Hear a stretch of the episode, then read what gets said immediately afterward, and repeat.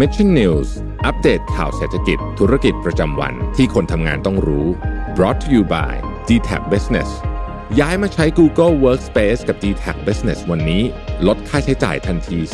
30%โทร1431 วัสดีครับยินดีต้อนรับเข้าสู่รายการ Mission News Live นะครับประจำวันพฤหัสบดีที่ 20 มกราคม 2565 นะครับอยู่กับผมแจ็คทิลาติเช่นเคยนะครับ6โมงตรงแบบนี้นะครับมารับชมรับฟังข่าวสารสำหรับคนทำงานกันนะครับก็สวัสดีทุกๆทท่านกันด้วยนะครับอีกหนึ่งวันนะครับในวันพรุ่งนี้ที่เราจะทำงานกันนะฮะก่อนที่จะเข้าสู่ช่วงของการหยุดเสาร์อาทิตย์นะครับแหมช่วงปลายเดือนแบบนี้นะฮะแหมมันต้องอดทนอดกลั้นสักนิดหนึ่งนะฮะอีกสักนิดหนึ่ง เงินเดือนจะออกแล้วนะครับอดทนกันหน่อยนะครับ ผมอะก็เชื่อว่าหลายๆคนนะครับ น่าจะมีแผนนะครับการเดินทางในช่วงเสาร์อาทิตย์กันแล้วนะครับจะพักผ่อนกันอย่างไรนะครับ ก็ร่วมคอมเมนต์เข้ามาพูดคุยกันได้นะครับข่าววันนี้นะครับเราก็มาดูกันถึงเรื่องของ Metaverse นะฮะหลังจากที่รัฐบาลเกาหลีใต้เดี๋ยวได้มีการออกมาประกาศแผนแม่บทนะครับโหเรียกได้ว่าแผนการของเขาเนี่ยนะครับเท่าที่ฟังนะ เท่าที่ฟังจากคำพูดนะครับโอ้โหเราก็เห็นได้ชัดฮะว่ามีการวางแผนกันอย่างรอบคอบ รอบด้านกันเลยทีเดียวนะครับ เดี๋ยววันนี้มาเล่าให้ฟังกันในข่าวที่1นนะฮะถือว่าเป็นเรื่องที่ค่อนข้างน่าสนใจเลยทีเดียวนะครับ เพราะว่าส่วนหนึ่งเนี่ยเราไม่ต้องมองไปถึงเรื่องของการทำอุตสาหกรรมเมตาเวิร์สก็ได้นะฮะการที่เราจะพัฒนาเศรษฐกิจ หรือว่าเพิ่มศักยภาพทางเศรษฐกิจของประเทศเนี่ยนะฮะการคิดแบบรอบคอบ คิดแบบรอบด้าน ก็เป็นอีกเรื่องหนึ่งที่จำเป็นมากๆนะฮะที่เราจะสามารถ พัฒนาเศรษฐกิจกันได้อย่างยั่งยืนนั่นเองนะครับเกาหลีใต้เองก็เป็นอีกหนึ่งประเทศที่ประสบความสำเร็จมากๆนะครับในช่วงเนี่ยตลอดระยะเวลาตั้งแต่เลยปี 2000 มานะฮะเศรษฐกิจเกาหลีใต้เติบโตอย่างรวดเร็วมากๆเลยนะครับเขาทำกันอย่างไรมีแผนมีความคิดอย่างไรกันบ้าง เดี๋ยววันนี้มาเล่าให้ฟังในข่าวที่1นนะครับอ่าสวัสดีคุณนิชานันด้วยนะครับ ผมอ่าสวัสดีนะครับ ก็แน่นอนนะครับ ช่วงต้นรายการแบบนี้นะครับสำหรับใครที่สนใจเข้าร่วมเป็นส่วนหนึ่งของ Mission Club นะครับสสามารถสนับสนุนพวกเราได้ผ่าน YouTube Membership นะฮะใครใช้ YouTube บ่อยๆนะครับลองดูนะครับสมมูลแบชนะครับรับไปเลยนะครับแล้วก็สมมูลอีโมจิไอคอนนะครับ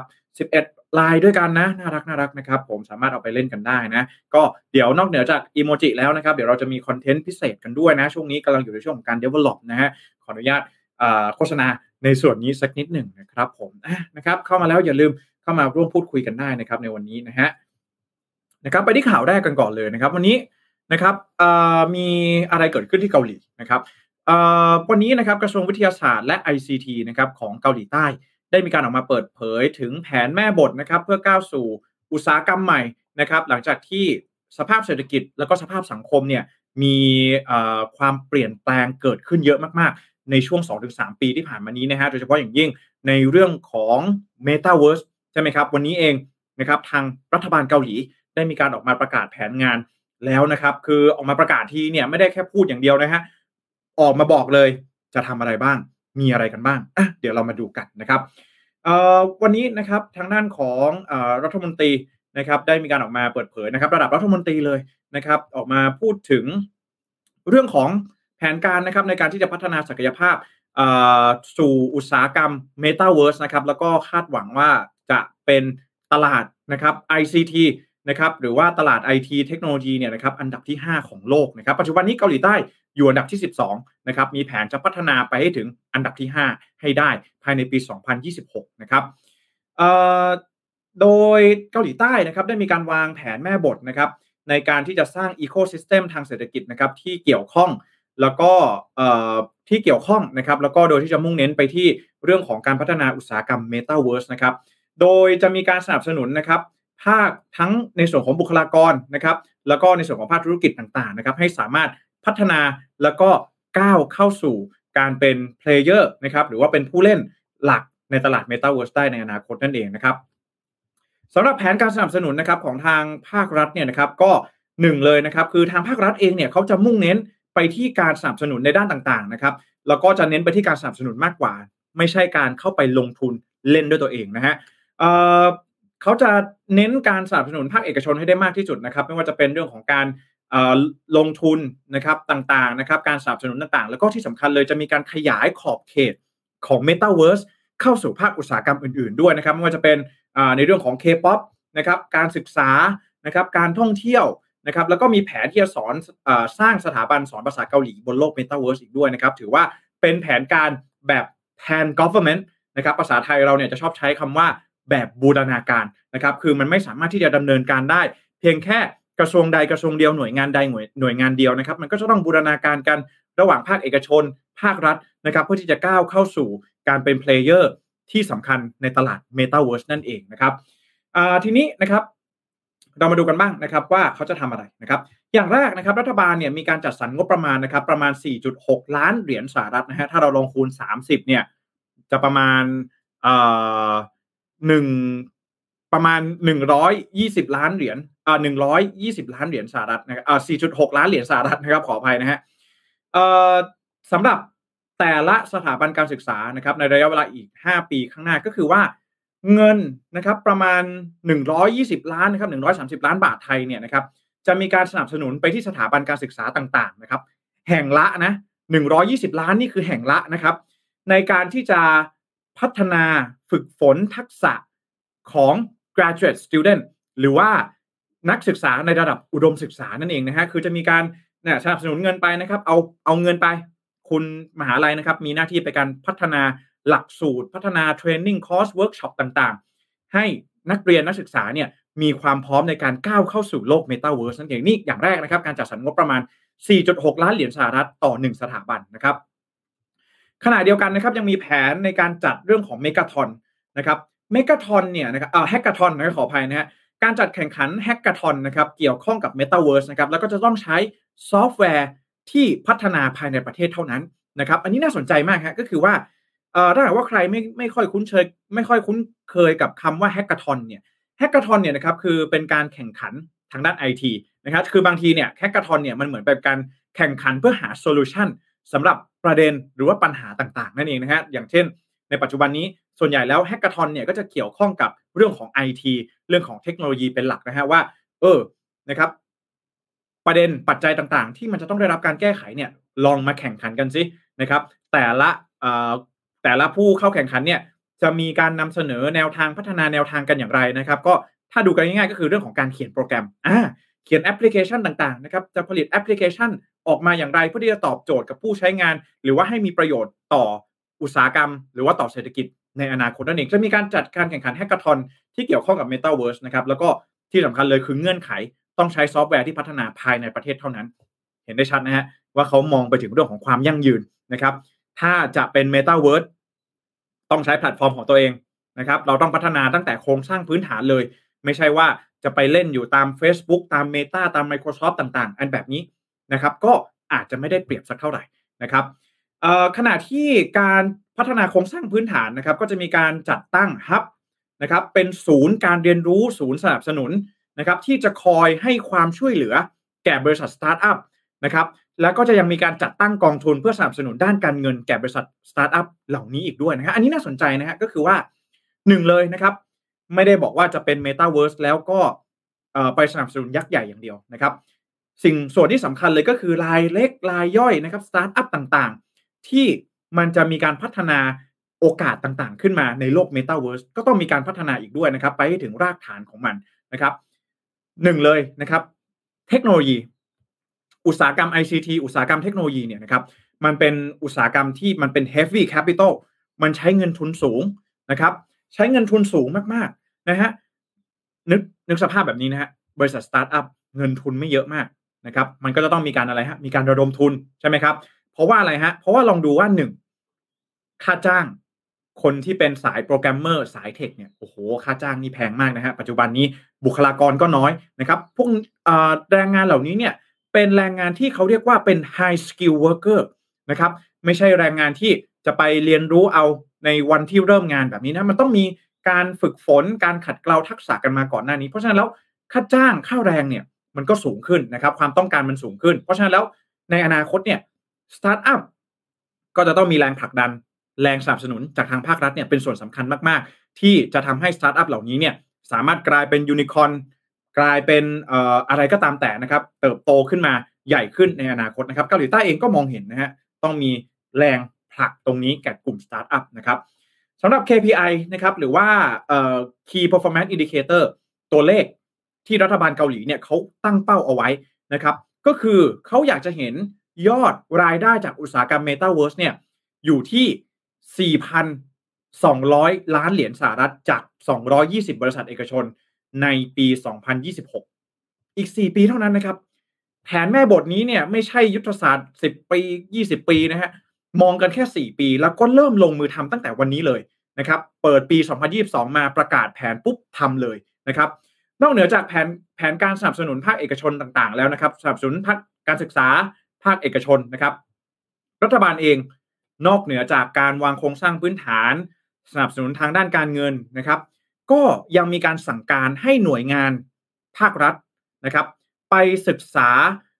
เรื่องของหลักการทางจริยธรรม หรือที่เขาเรียกว่า ethical principle ไปศึกษาข้อกฎหมายนะครับ ไปดูซินะครับ ข้อกฎหมายข้อบังคับต่างๆ เนี่ยเอาให้มันสอดคล้องกับแผนการพัฒนาเศรษฐกิจสู่ Metaverse ในครั้งนี้นะครับท่านของอคุณลิมเฮซุกนะครับซึ่งเป็นรัฐมนตรีว่าการกระทรวงวิทยาศาสตร์และ ICT ของเกาหลีใต้เนี่ยนะครับ ระบุว่า Metaverse เนี่ยถือเป็นทวีปใหม่ เขาใช้คำว่าทวีปใหม่เลยนะฮะที่จะนำพามาซึ่งโอกาสอันไม่มีที่สิ้นสุดนะครับ แล้วก็จะเป็นพื้นที่ สำหรับคนรุ่นใหม่ เพื่อที่จะก้าวเข้าสู่โลกใบใหม่ที่กว้างใหญ่มากยิ่งขึ้นนั่นเองนะครับ นี่ก็คือเรียกได้ว่าทางด้านของรัฐมนตรีเองก็ออกมายืนยันนะฮะว่ารัฐบาลเกาหลีใต้ ตอนนี้เนี่ยมองไปถึงแผนการแบบบูรณาการนะครับ ต้องการที่จะยกระดับในเรื่องของการเข้าการเข้าการก้าวเข้าสู่อุตสาหกรรม Metaverse นั่นเองนะครับ นอกจากทางด้านของภาครัฐแล้วนะครับ ล่าสุดเนี่ยนะครับทางด้านของกรุงโซนะฮะ กรุงโซเนี่ยนะครับมีแผนเขาเรียกว่า 2013 plan นะครับหรือว่าปี 2030 นะครับแผนงานในปี 2030 นะครับที่ระบุว่ากรุงโซเนี่ยนะครับจะมีการลงทุนนะครับเงินเนี่ยประมาณ2อ่า2,800 ล้านยูโรนะครับในการที่จะพัฒนาโปรเจกต์นี้นะครับโปรเจกต์นี้เนี่ยก็จะเกี่ยวข้องกับเรื่องของ Metaverse นะครับโปรเจกต์นี้จะทำให้ประชาชนชาวเกาหลีใต้เนี่ยนะครับสามารถใช้ VR set นะครับ virtual reality headset เนี่ยนะครับแว่น VR ต่างๆเนี่ยนะครับในการที่จะเข้ามานะครับ virtual consult virtual consultant ต่างๆนะครับในการปรึกษางานกับภาครัฐ หรือว่าการเข้าร่วมกิจกรรมต่างๆ ที่จัดขึ้นโดยทางการกรุงโซลนะครับซึ่งแน่นอนนะครับว่านี่เป็นแผนที่ทางด้านของโซเมโลโทรโพลิแทนกอ v e r n m e n t หรือว่าทางด้านของหน่วยงานที่ดูแลกรุงโซลอยู่เนี่ยนะครับเขาได้ออกมาประกาศเมื่อวันจันทร์ที่ผ่านมานะครับ แล้วก็ ทำให้กรุงโซลนะครับ กลายเป็นเมืองใหญ่เมืองแรกที่กำลังจะก้าวเข้าสู่โลกแห่งเมตาเวิร์สนะครับ โดยเขาเรียกโครงการนี้ว่า Metaverse Seoul นั่นเองนะครับ ปี 2030อ่าต้องรอดูนะฮะว่าในอนาคตนะครับเราจะไปเที่ยวกรุงโซลเนี่ยอาจจะต้องไปเที่ยวกันแบบ VR กันแล้วนะครับ คาเฟ่คาเฟ่ต่างๆ K-POP ต่างๆ อีเวนต์ต่างๆ จะไปอยู่ในโลก Metaverse นะครับ ในปี 2022 ที่ผ่านมานะครับ มีการเฉลิมฉลองนะครับ งาน New Year's Eve แบบใหม่นะครับ ในโลก Metaverse ด้วยนะครับ แล้วก็มีการเนี่ยนะฮะเช็คเช่นเดียวกับทางภาครัฐนะครับ รัฐบาลกลางก็ส่วนหนึ่งนะครับ รัฐบาลท้องถิ่นก็คือรัฐบาลกรุงโซเนี่ยก็มีการออกมาว่าจะมีการสนับสนุนนะครับในเรื่องของโครงสร้างพื้นฐานแล้วก็บริการต่างๆนะครับ ที่จะรวมไปถึง virtual mayor office นะครับ ก็คือเป็นห้องทำงานของนายกเทศมนตรีบนโลก ออนไลน์นะครับ Seoul FinTech Lab นะครับมี lab สำหรับการทำเวิร์กช็อปนะครับ FinTech ต่างๆ นานานะครับมี Invest Seoul นะครับ Seoul Campus Town นะครับก็คือเรื่องของ campus ต่างๆ ที่เกี่ยวข้องกับการศึกษานั่นเองนะครับ Metaverse 120 Center นะครับเป็น Virtual Public Service Center ด้วยเช่นเดียวกันนะฮะโอ้โหนี่ต้องรอดูนะครับ รัฐบาลกลางไปแล้วนะครับ กรุงโซไปแล้วนะครับ ทีนี้ต้องบอกก่อนว่าจริงๆ แล้วในส่วนของภาคเอกชนเองเนี่ยนะครับ ภาคเอกชนของเกาหลีใต้เองเนี่ยก็มีความตื่นตัวในเรื่องของ Metaverse กันมาสักพักหนึ่งแล้วนะครับ ถ้าว่าเราลองย้อนกลับไปนะครับ ในช่วงต้นปีที่ผ่านมานะครับ ต้นปีที่ผ่านมาเนี่ยทางด้านของสำนักข่าวอ่าไม่ใช่สำนักข่าวนะฮะทางด้านของอ่าทางด้านของสำนักข่าวนะครับขออภัยนะครับทางด้านของสำนักข่าว CBS นะครับได้มีการเปิดตัวนะครับสำนักข่าวออนไลน์บนโลก Metaverse นะครับบนแพลตฟอร์ม s e p e t o นะครับ ซึ่งเป็นสำนักข่าวออนไลน์ที่เขาวางแผนไว้ว่าในช่วงเดือนมีนาคมเนี่ยนะครับ จะเป็นพื้นที่ที่จะมารายงานถึง 2022 election หรือว่าการเลือกตั้งประธานาธิบดีเกาหลีใต้ ที่จะมีขึ้นในปีนี้นั่นเองนะครับ ก็ทางด้านของ KBS นะครับหรือว่า Korean Broadcasting System นะครับก็เป็น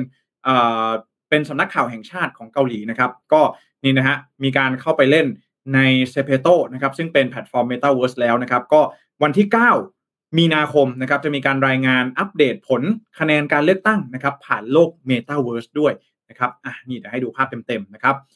สามารถลองเสิร์ช YouTube เข้าไปดูเพิ่มเติมได้นะครับขณะบริษัทด้านโทรคมนาคมอย่าง KT นะครับแล้วก็ได้มีการประกาศร่วมมือกับชินฮัน Financial Group นะครับมีการประกาศความร่วมมือเพื่อที่จะดำเนินการให้บริการทางการเงินใน Metaverse ต่างๆนะครับไม่ว่าจะเป็นโพโทต่างๆนะครับ การพัฒนาฟินเทคที่ในอนาคตเนี่ยอาจจะต้องไปอยู่บนโลกของ Metaverse ด้วยนะครับ ขณะที่ในปีที่แล้วนะครับกระทรวงเกษตรและและสหกรณ์ของเกาหลีใต้นะครับ ได้มีการปล่อย Metaverse Content นะครับ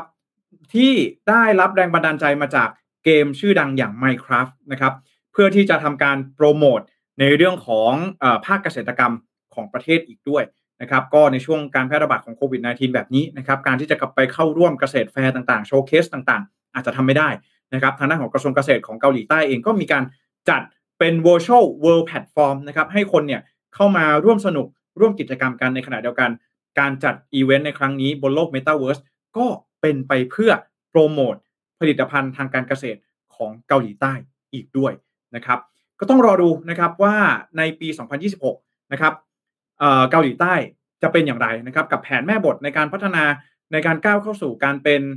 ผู้ครองตลาดนะครับอันดับที่ 5 ของโลก Metaverse นะครับอันนี้เป็นสิ่งที่น่าสนใจมาก ๆ จริง ๆ ต้องบอกก่อนว่า โครงสร้างพื้นฐานของเกาหลีใต้เนี่ยค่อนข้างมีความพร้อมนะครับในเรื่องของ 5G สัญญาณอินเทอร์เน็ตเนี่ยเกาหลีใต้เองก็เป็นอีกหนึ่งประเทศที่สัญญาณอินเทอร์เน็ตเนี่ยนะครับทั่วถึงนะครับสามารถไปได้ทั่วถึงในหลาย ๆ พื้นที่ทั่วประเทศนะครับอีกทั้งยังมีสัญญาณอินเทอร์เน็ตเนี่ยที่แรงที่สุด เป็นอันดับต้นๆของโลกเลยนะครับในปัจจุบันนี้เนี่ยส่วนแบ่งทางการตลาดนะครับของอุตสาหกรรม ICT นะครับสหรัฐเนี่ยเป็นอันดับที่1นะครับตามมาด้วยสหภาพยุโรปนะครับญี่ปุ่นจีนนะครับซึ่งตอนนี้เนี่ยปัจจุบันนี้เกาหลีใต้อยู่อันดับที่2นะครับเขามองว่าในอนาคตนะครับเขาจะกลายเป็นเบอร์ 5 ให้ได้ ไม่ต้องไปเบอร์หนึ่งฮะไม่ต้องฝันไกลนะครับเอาเบอร์ 5 จับต้องได้ทำได้ลงมือทำเลยนะครับผมต้องรอดูนะครับเชื่อว่า ในปี 2022 ที่จะถึงนี้นะครับเราน่าจะได้เห็นความเคลื่อนไหวอีกเยอะแยะมากมายจากทางด้านของฝากฝั่งของรัฐบาลเกาหลีใต้นะครับในการพัฒนาเศรษฐกิจพัฒนาอุตสาหกรรมของตนเอง เพื่อเข้าสู่โลกแห่งเมตาเวิร์สนั่นเองนะครับผมวันนี้มาฝากกันนะครับ อาจจะนี่นะฮะมาเล่าให้ฟังถึงสิ่งที่รัฐบาลเองได้มีการประกาศแผนแม่บทออกมานะครับ แต่ถามว่าจริง ๆ แล้วสังคมเกาหลีใต้เองนะครับ ไม่ว่าจะเป็นภาคเอกชนภาคประชาชนเนี่ยก็มีความตื่นตัวมากๆในเรื่องของเทคโนโลยีนะครับ เพราะฉะนั้นแล้ว นี่อาจจะเป็นอีกสิ่งหนึ่งนะครับ ที่เกาหลีใต้เองนะครับ นอกจากเคป๊อปนะครับ K-culture ต่างๆนะครับ พวกซอฟต์พาวเวอร์ต่างๆ เนี่ยต้องรอดูเลยนะครับ ว่าในอนาคตเกาหลีใต้จะก้าวเข้ามาเป็นผู้นำในโลกเมตาเวิร์สในภาคพื้นทวีปเอเชียได้หรือไม่นะครับผมนะฮะมาฝากกันนะครับ ใครที่มีข้อมูลส่วนไหนเพิ่มเติมสามารถเข้ามาร่วมพูดคุยกันได้นะครับ ผมสวัสดีคุณศิวลีด้วยนะครับ ผมแล้วก็สวัสดีคุณศิรินด้วยนะครับ บอกว่าวันนี้มากันตั้งแต่เริ่มต้นเลยนะครับ คุณศิรินบอกว่า ฟังแล้วนึกถึงไต้หวันที่มีออเดรย์ ถังนะครับเป็นรัฐมนตรีด้านเทคโนโลยีนะครับถ้าไต้หวันตั้งใจทุ่มให้เมตาเวิร์สบ้างก็น่าจะไปได้ไวเหมือนกันนะครับเมื่อไหร่ภาครัฐบ้านเราจะตื่นตัวเรื่องไฮเทคบ้างนะนะครับผมนะฮะคุณวันวษาบอกว่าทักทายนะครับ สวัสดีคุณวันวษาด้วยนะครับ แล้วก็สวัสดีคุณสันเพชรนะครับ บอกว่ารู้จัก hackathon ตอนดูซีรีส์สตาร์ทอัพนี่แหละครับอ่านั่นนะฮะเรื่องของ hackathon นะครับก็จะเข้ามาช่วยตอบ solution ต่างๆ ได้นะฮะแล้วก็ถ้าเกิดว่า มันมีโอกาสมี business opportunity ในอนาคตเนี่ยก็อาจจะได้รับเงินทุนเพื่อที่จะต่อยอดโปรเจกต์ต่างๆด้วยนะฮะเรื่องของ hackathon เนี่ยในบ้านเราก็พอจะเห็นบ้างนะฮะแต่ว่าก็แอบรู้สึกว่ามันอาจจะจำกัดอยู่ในวงไม่กว้างสักเท่าไหร่นะครับผมคุณออนเนนเกิร์ลนะครับบอกว่าข้อมูลดีมากเลยครับขอบคุณมากๆนะครับผมนะผมว่ามองอย่างนี้นะฮะถ้าพอเรามามองกับบ้านเราเนี่ยนะครับลองเปรียบเทียบดูนะเวลาประกาศแผนงานอะไรออกมาเนี่ยนะครับมันต้องมีความชัดเจนแบบนี้นะฮะว่า เราจะทำอะไรกันบ้างนะครับ มีการเปิดเผยข้อมูลที่มันรอบด้านนะครับ การที่จะไปสู่ Metaverse เนี่ยบางทีนะครับ การจะพัฒนาเศรษฐกิจเนี่ย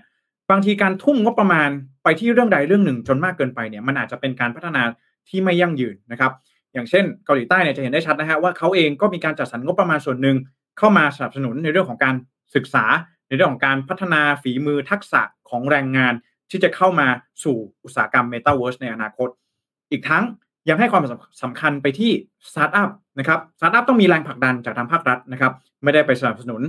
ยักษ์ใหญ่เพียงอย่างเดียวนะฮะซัมซุงต่างๆ LG ต่างๆ พวกนี้ได้เปรียบอยู่แล้วนะครับยิ่งรัฐบาลมีแผนแม่บทมาอย่างนี้เนี่ยก็เชื่อว่าน่าจะยิ่งไปได้ไกลแล้วก็ไปได้เร็วนะครับ ผม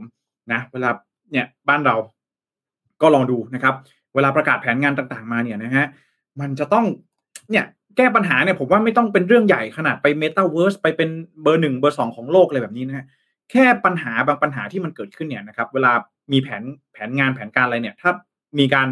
ออกมาให้ข้อมูลนะครับ อย่างครบถ้วนแบบนี้เนี่ยสังคมเองก็พร้อมที่จะทำความเข้าใจกับมัน แล้วก็พร้อมที่จะมีความเชื่อมั่นในรัฐบาลนะว่ารัฐบาลจะทำอะไรกันบ้างนะครับ แต่ว่าผมไม่ได้บอกว่ารัฐบาลเราไม่มีการประกาศแผนงานที่ชัดเจนนะฮะหลาย ๆ เรื่องเนี่ยเท่าที่ผมตามข่าวมาก็ มีหลายเรื่องเหมือนกันนะครับที่ก็ค่อนข้างมีรายละเอียดที่ชัดเจนนะครับ อย่างเช่นเรื่องของจริงๆแล้วเรื่องของราคาเนื้อหมูเนี่ยนะครับกระทรวงพาณิชย์เองก็ได้มีการออกมาประกาศมาตรการในเบื้องต้นนะก็ค่อนข้างชัดเจนนะฮะว่าห้ามส่งออกอะไรต่างๆนานานะครับ ก็ต้องรอดูนะครับว่าบ้านเราจะมีแผนอะไรเพิ่มเติมอีกไหมนะครับที่จะพัฒนาเศรษฐกิจในปีนี้นะครับ ก็หวังว่าเราจะได้เห็นอะไรเพิ่มขึ้นเพิ่มเติมนะครับ ทั้งจากรัฐบาลไทยแล้วก็รัฐบาลเกาหลีใต้ในปีนี้ด้วยนะครับ นะฮะประมาณนี้นะครับผม น่าสนใจมากน่าสนใจมากนะครับสำหรับเรื่องนี้นะครับ ต่อมานะครับเราไปดูกันที่สบคสักนิดหนึ่งนะฮะต่อไปนี้จะขออนุญาตอัปเดตเรื่องของสถานการณ์โควิดกันนะครับสบคนะครับมีมติแล้วนะครับว่าจะมีการประกาศรับนักเดินทางนะครับผู้ที่เดินทางแบบ test and go นะครับจะมาเริ่มรับนักท่องเที่ยวเนี่ยนะครับแบบ test and go แล้วก็ sandbox เนี่ย ในวันที่ 1 กุมภาพันธ์เป็นต้นไปนะครับ แล้วก็จะอนุญาตให้เข้ามาได้ทุกประเทศอ่าใครที่ตอนนี้นะครับมีแพลนจะเดินทางกลับมาจากต่างประเทศนะครับ หรือว่าจะเดินทางไปต่างประเทศเนี่ยในช่วงนี้ ก็ลองดูนะครับ คือไม่ได้บอกว่าควรจะไปนะคือ ถ้าเกิดงดได้ก็งดนะครับ ถ้ามันไม่จำเป็นนะแต่เราเข้าใจโควิดฟาทิกนะฮะบางทีเนี่ยมันเจอโควิดมานานๆมันก็อยากจะไปเที่ยวเมืองนงเมืองนอกบ้างนะครับ ตามกำลังทรัพย์ต่างๆนะฮะก็ลองดูกันด้วยนะครับ แต่ว่า ถ้าตั้งแต่วันที่ 1 กุมภาพันธ์เป็นต้นไปเนี่ยก็เชื่อว่าการเดินทางเข้าประเทศนะครับกับเข้าไทยเนี่ยก็จะทำสามารถทำได้ง่ายขึ้นนะครับ เพราะว่ารับผู้ที่เดินทางแบบเข้าประเทศเนี่ยแบบ test and go แล้วนะครับ แล้วก็ทุกประเทศเลยนะครับ ก็เมื่อวันวันนี้นะครับ9โมงครึ่งนะครับที่ประชุมศบคนะครับผ่านการประชุมทางไกลนะครับ video conference นะครับที่ทำเนียบรัฐบาลนะครับมีพลเอกประยุทธ์จันทร์โอชานายกรัฐมนตรีแล้วก็รัฐมนตรีว่าการกระทรวงกลาโหมเป็นประธานการประชุมนะครับ ได้มีการลงมติเห็นชอบนะครับในการเปิดรับลงทะเบียน Thailand Pass นะครับสำหรับผู้เดินทางเข้าราชอาณาจักรแบบในรูปแบบ Test and Go นะครับสำหรับคนไทยแล้วก็ต่างชาติ โดยไม่มีกำหนดประเทศต้นทางนะครับ พร้อมจะปรับมาตรการควบคุมโรคสำหรับการเดินทางเข้าราชอาณาจักรเพิ่มเติมเริ่มตั้งแต่วันที่ 1 กุมภาพันธ์เป็นต้นไปนะครับ Test and Go นะครับเริ่ม 1 กุมภาพันธ์นะครับ1นะครับอนุญาตให้เข้ามาได้ทุกประเทศนะครับ 2 คือการปรับการตรวจหาเชื้อโดยวิธี RT-PCR test 2 ครั้งนะครับต้องมีหลักฐานการจองโรงแรมที่พักในวันแรก และในวันที่ 5 โดยเป็นโรงแรมที่มีคู่มืออคู่มือปฏิบัติการตรวจหาเชื้อจำนวน 2 ครั้งนะครับ ก็คือตรวจ PCR เนี่ยสครั้งนะครับในวันที่ 1 แล้วก็วันที่5อ้าวนี้ก็ต้องกักตัวหรือเปล่านะครับอ่าทีนี้3นะครับจะมีการจัดระบบการตรวจสอบ แล้วก็กำกับการเข้าที่พักนะครับ และการตรวจหาเชื้อให้ครบ 2 ครั้ง โดยจะต้องอยู่รอในที่พัก สถานที่ที่กำหนดจนกว่าจะได้รับผลการตรวจนะครับมีการกำหนดระบบประกันให้ชัดเจนนะครับ ก็คือใครเดินทางเข้ามา ถ้าเป็นนักท่องเที่ยวเนี่ยก็ต้องมีประกันนะครับกรณีเกิดการระบาดมากขึ้นนะครับ หรือว่าสถานการณ์เปลี่ยนแปลงจะพิจารณารับผู้เดินทางมาเป็นระบบ Sandbox แทนนะครับ ถ้า Test and Go มีปัญหานะครับ หรือว่าการติดเชื้อภายในประเทศเพิ่มสูงขึ้นก็จะปรับมาเป็นรับแบบ Sandbox แทนนะครับ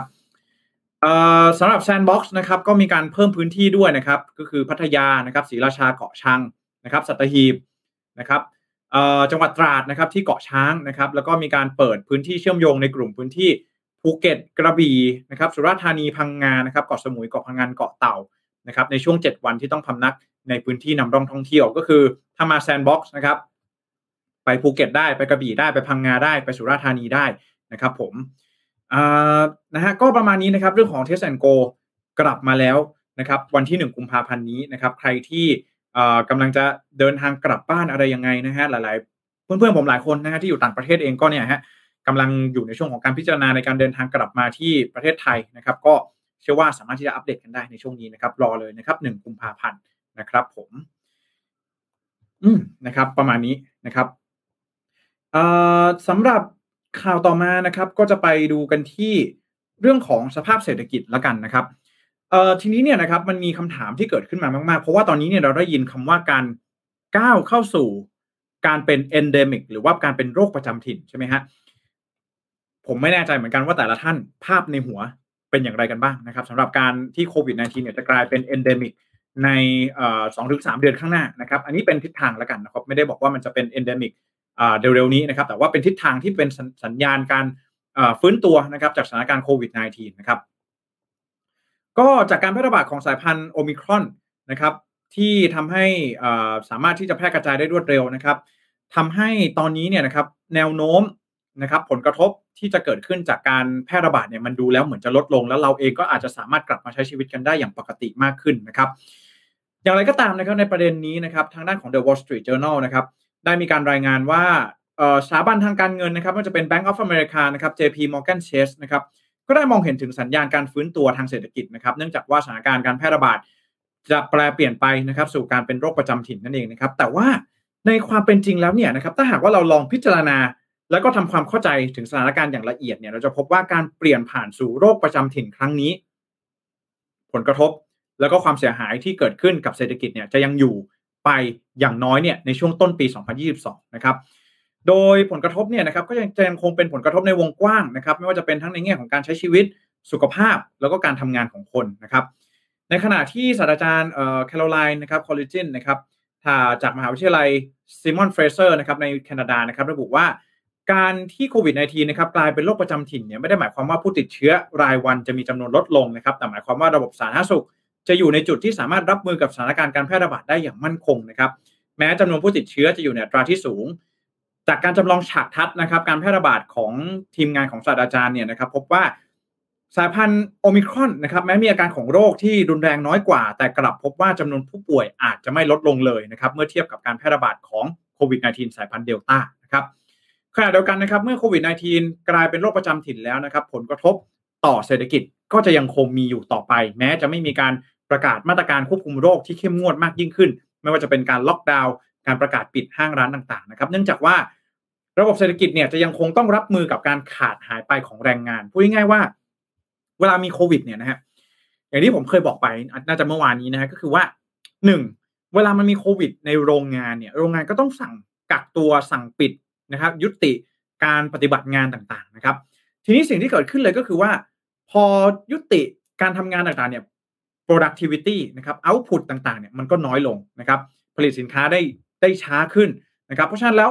นี่จึงทำให้เกิดสิ่งที่เรียกว่า supply shock นะครับคือของสินค้าเนี่ยมันผลิตไม่ทันตามความต้องการนะครับ ในขณะที่เศรษฐกิจเนี่ยก็เริ่มที่จะฟื้นตัวดีมาเนี่ยเริ่มเพิ่มสูงขึ้นนะครับ แต่ว่า supply เนี่ยมันไม่เพิ่มขึ้นตาม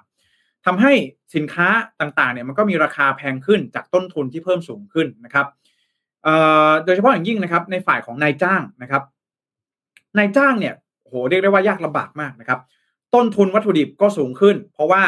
มันเป็นปัญหาทางด้านของ supply chain นะครับขณะเดียวกันแรงงานก็ขาดแคลนนะครับ เพราะว่าอะไร เพราะว่าแรงงานเนี่ยนะครับมีความต้องการในเรื่องของค่าตอบแทนที่สูงขึ้นนะครับทำให้ต้นทุนการผลิตเนี่ยปรับตัวเพิ่มสูงขึ้นด้วยเช่นเดียวกันนะครับ ขณะที่คนทำงานอย่างเราๆนะครับ ผลกระทบในด้านของการทำงานนะครับ ก็แน่นอนนะฮะ work from home นะครับ บางคนไม่สะดวกไม่สบายใจ นะครับแล้วก็รู้สึกว่างานที่เราทำอยู่เนี่ยนะครับเนื่องจากมันมีการปรับลดแผนก reorganize ปรับลดงานที่ไม่จำเป็นหรือว่า business ธุรกิจบางอย่างเนี่ยมันขายไม่ได้แล้วในยุคโควิดแบบนี้นะฮะมันจึงทำให้บางคนเนี่ยรายได้น้อยลง หรือบางคนทำงานหนักขึ้น รายได้เท่าเดิมทำให้ความต้องการค่าตอบแทนที่สูงขึ้นเนี่ยอย่างของคนทำงานเนี่ยมันเพิ่มมากยิ่งขึ้นนั่นเองนะครับ นี่เป็นผลกระทบที่จะยังคงอยู่ แม้โอมิครอนกลายเป็นโรคระบาดประจำถิ่นนะครับ เพราะฉะนั้นแล้วในช่วงนี้นะครับ ผมจึงอยากจะพูดกันอีกสักครั้งหนึ่งนะครับ ว่าภาพที่เราจะเห็น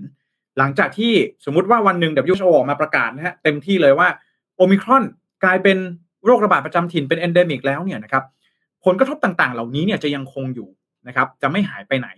แล้วเราจะต้องเรียนรู้ที่จะต้องอยู่กับมันต่อไปในอีกสักระยะหนึ่งนะครับ เราอาจจะไม่ได้กลับมาใช้ชีวิตกันอย่างปกตินะครับ ใช้ชีวิตปกติเนี่ย น่าจะส่วนหนึ่งนะครับ อาจจะไป ห้างร้านได้ไปนั่งรับประทานอาหารได้ แต่ว่าผลกระทบทางเศรษฐกิจนะครับรายได้รายจ่าย ก็จะยังคงอยู่นะครับอาจจะยังไม่หายไปเร็วๆนี้อย่างน้อยๆเนี่ยในช่วงครึ่งปีแรกนั่นเองนะครับ เพราะฉะนั้นวันนี้นะครับ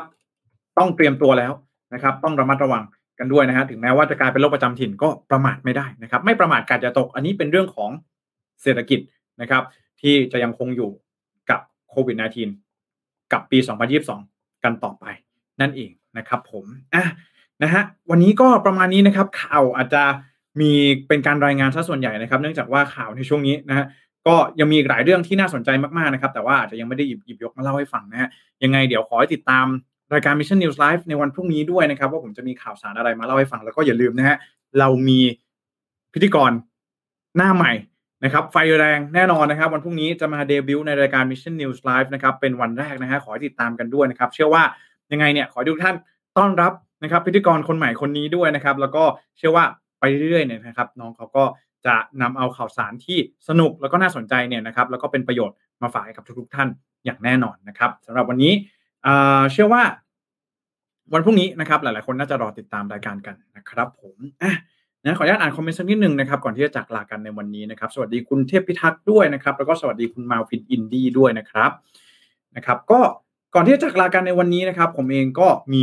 สิ่งดีๆมาฝากกันอีกเช่นเคยนะครับ ขอบคุณสปอนเซอร์ใจดีนะครับ อย่าง d t a c Business นะครับย้ายมาใช้ Google Workspace กับ d t a c Business วันนี้นะครับ ลดค่าใช้จ่ายได้ทันที 30%นะครับครบกว่าสะดวกกว่าง่ายกว่าโทรเลยนะครับ 1431 นะครับ ยังไงวันนี้ขอขอบพระคุณทุกท่านมากๆนะครับ ก็เตรียมตัวพักผ่อนเสาร์อาทิตย์กันให้เรียบร้อยนะครับ ก่อนที่เราจะได้ชาร์จพลังกันนะครับ แล้วก็ นะสิ้นเดือนแบบนี้นะครับอีกสักนิดนิดนึงนะครับเงินเดือนจะออกแล้วนะครับเป็นกำลังใจให้กับทุกท่านนะครับแล้วเดี๋ยวเรามาพบกันใหม่ ในวันพรุ่งนี้สำหรับวันนี้ลาไปก่อนนะครับ สวัสดีครับ Mission News อัปเดตข่าวเศรษฐกิจ ธุรกิจประจำวันที่คนทำงานต้องรู้ Presented by d t a b Business